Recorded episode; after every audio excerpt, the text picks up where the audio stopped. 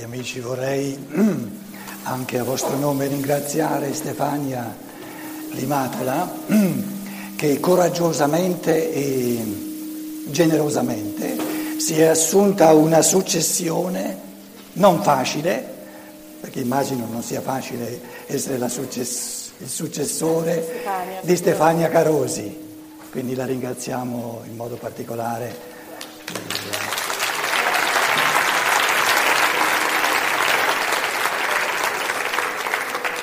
E Stefania Carosi, che non è presente, mi ha chiesto di estendervi il suo saluto con, da nonna.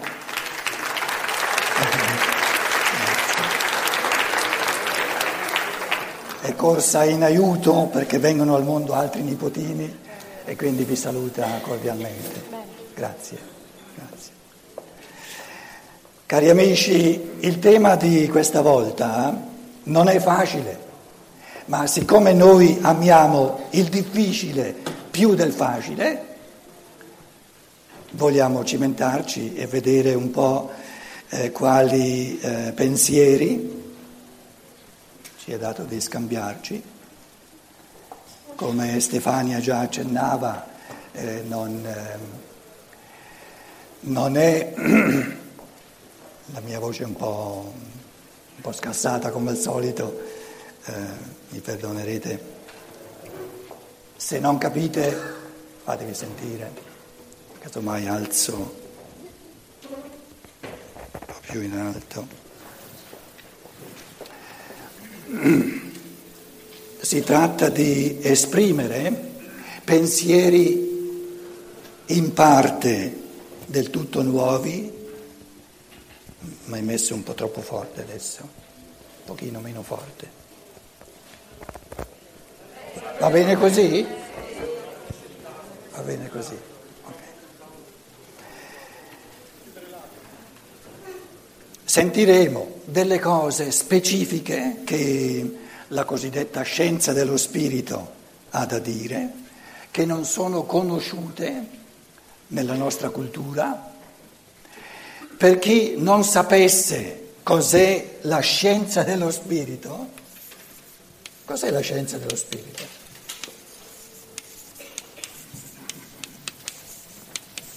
Che, che roba è?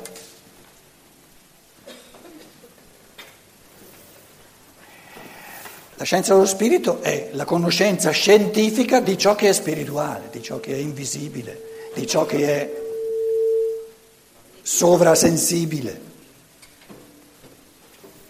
Si potrebbe anche dire scienza dello spirituale. L'avevo, spento, eh? penso di sì. Perché intanto rientrano, eh? hai ragione.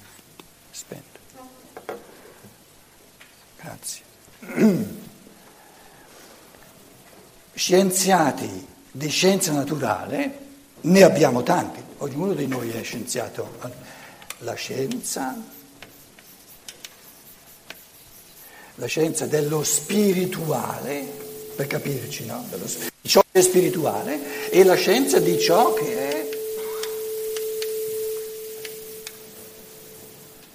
materiale, di ciò che è materiale. Eh, lo sposti troppo, lo, lo, sposti troppo avanti e indietro, adesso è troppo poco, troppo, troppo basso. Gli spostamenti bisogna fare, eh, non così forti.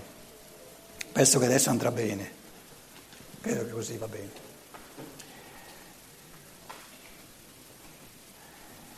Tutti quanti abbiamo la possibilità di diventare scienziati di una scienza di ciò che è materiale perché abbiamo la percezione.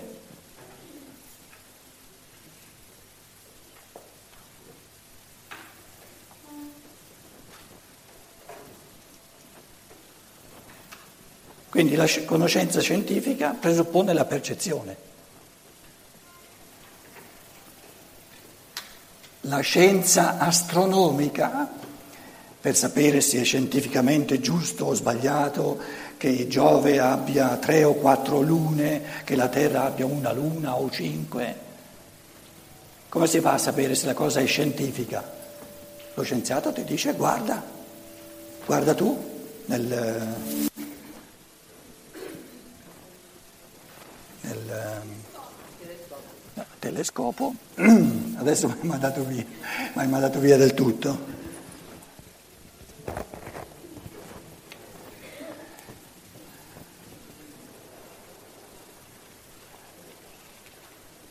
Riguardo a ciò che è spirituale, riguardo a ciò che è sovrasensibile, c'è sempre stato il convincimento, ciò che è spirituale non si può percepire, quindi non ci può essere scienza. Una persona vive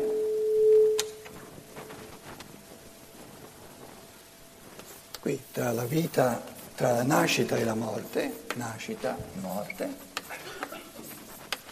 finché, finché è vivo c'è qualcosa da vedere, si può osservare. Finché vive, finché c'è il corpo, posso esprimere scientificamente, cioè oggettivamente, ciò che avviene a questo corpo. Adesso è sparito il corpo è sparito. E lui? Va, il corpo è sparito, il corpo è via, va. Nella terra.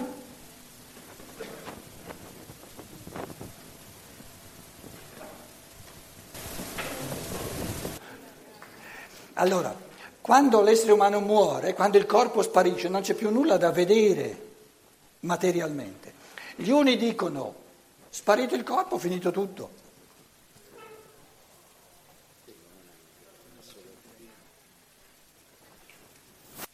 Sparito il corpo, finito tutto.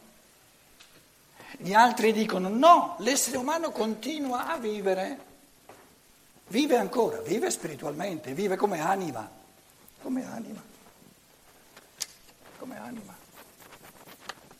Le anime dei morti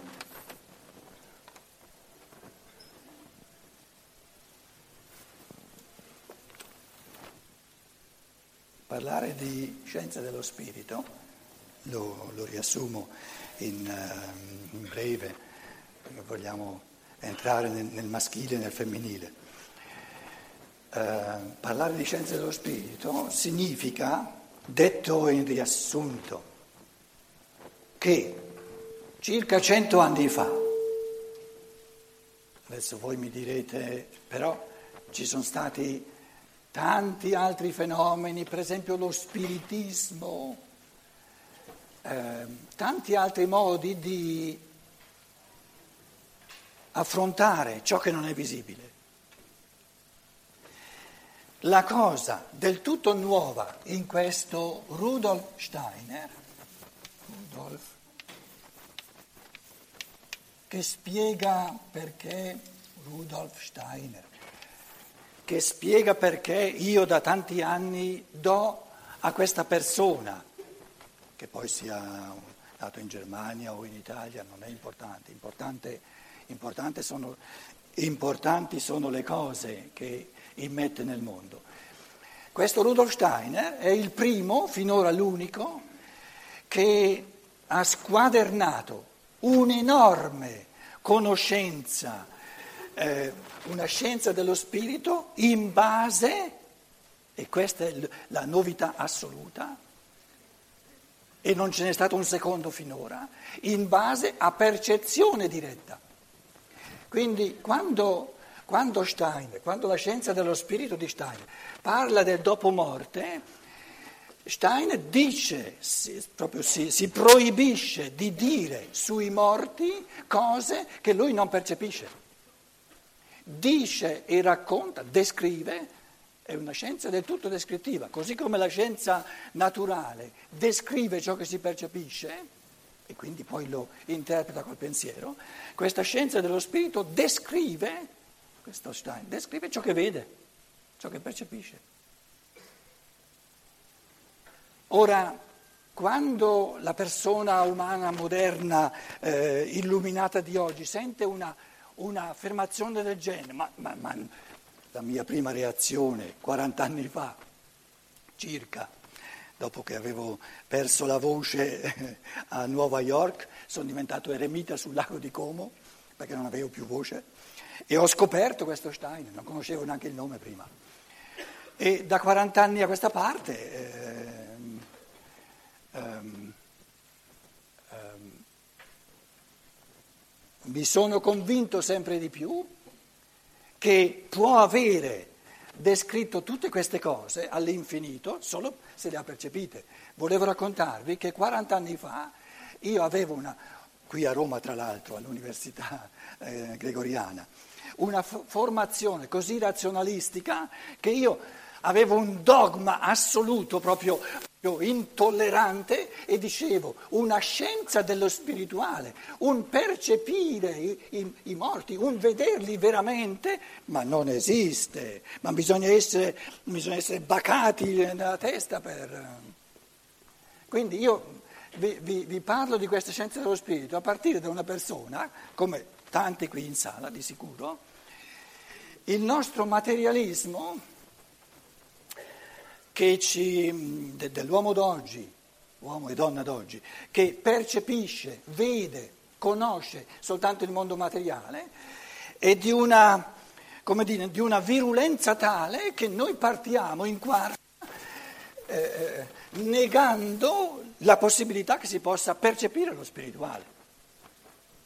Allora vi dico, adesso mm, diamoci una calmata, certe cose le sentirete, molti di voi per la prima volta, e dopo ne, ne discutiamo.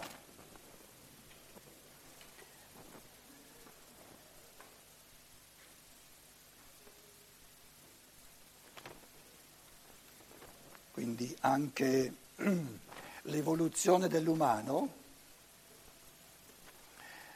che io adesso riassumerò in, eh, per sommi capi, viene descritta in base a percezione.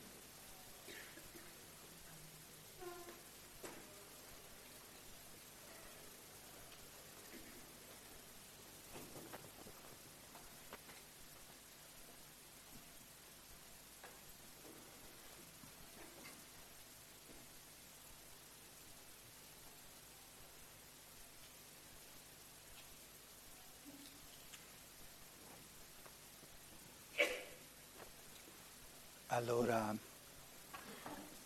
diciamo che l'essere umano è composto di corpo fisico,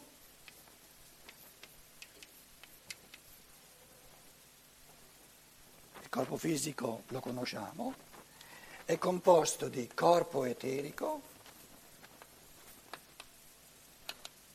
un secondo, una seconda corporeità, tutta diversa dal corpo fisico, tutte le forze vitali sono una, diciamo, un, sistema unitario di forze vitali.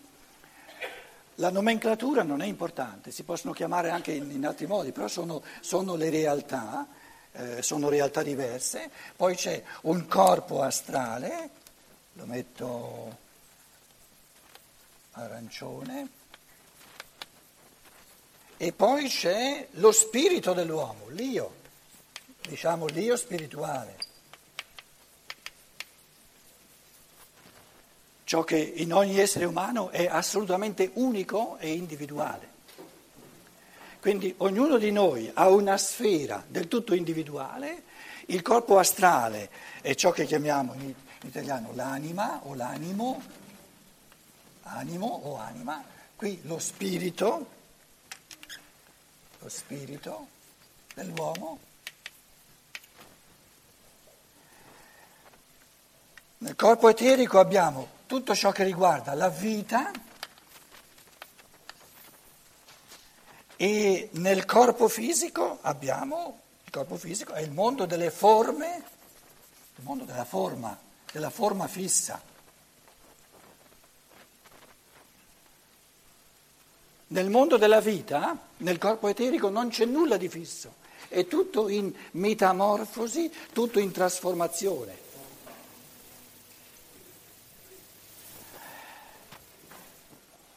Il processo del digerire, per fare un esempio. Volete trovare veloci veloci un posto?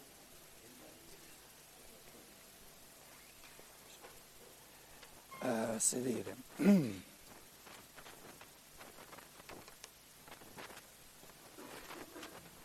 Esempio il digerire è un processo in movimento.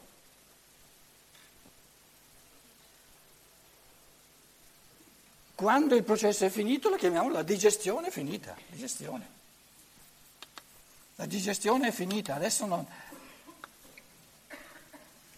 Oppure un altro, un altro esempio ancora più, più semplice, anche si può, che si può capire ancora meglio, dipingere, metto il verde qui sul dipingere,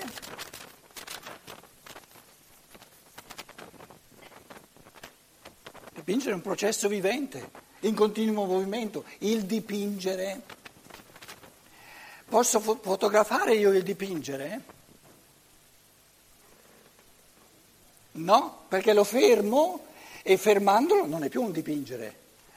E quando si ferma il dipingere cosa c'è? Il dipinto. Ho preso questo esempio perché il, il vocabolario, mettiamolo bianco il dipinto, così tutto ciò che è fisico il dipinto.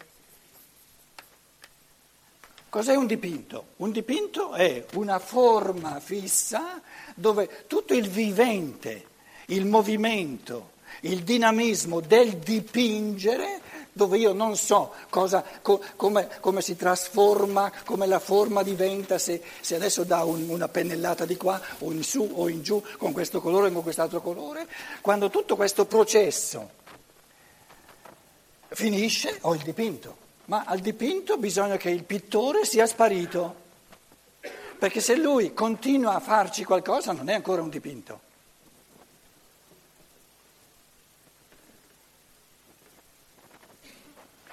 A livello grandissimo abbiamo il creare, di nuovo, eh, um, di nuovo verde, il creare e quando il creatore finisce di creare, cosa c'è? Il creato. Bello bianco. Il creato.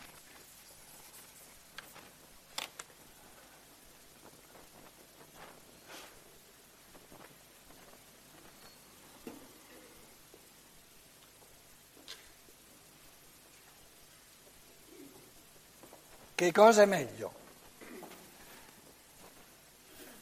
Il creare o il creato?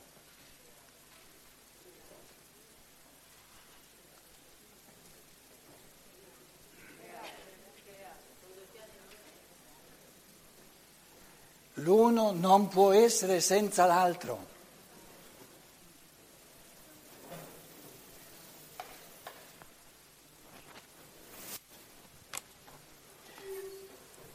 Esempio questi sono, sono migliori questi. Un esempio di qualcosa di creato, di dipinto, è il corpo. Il corpo così com'è in ogni momento.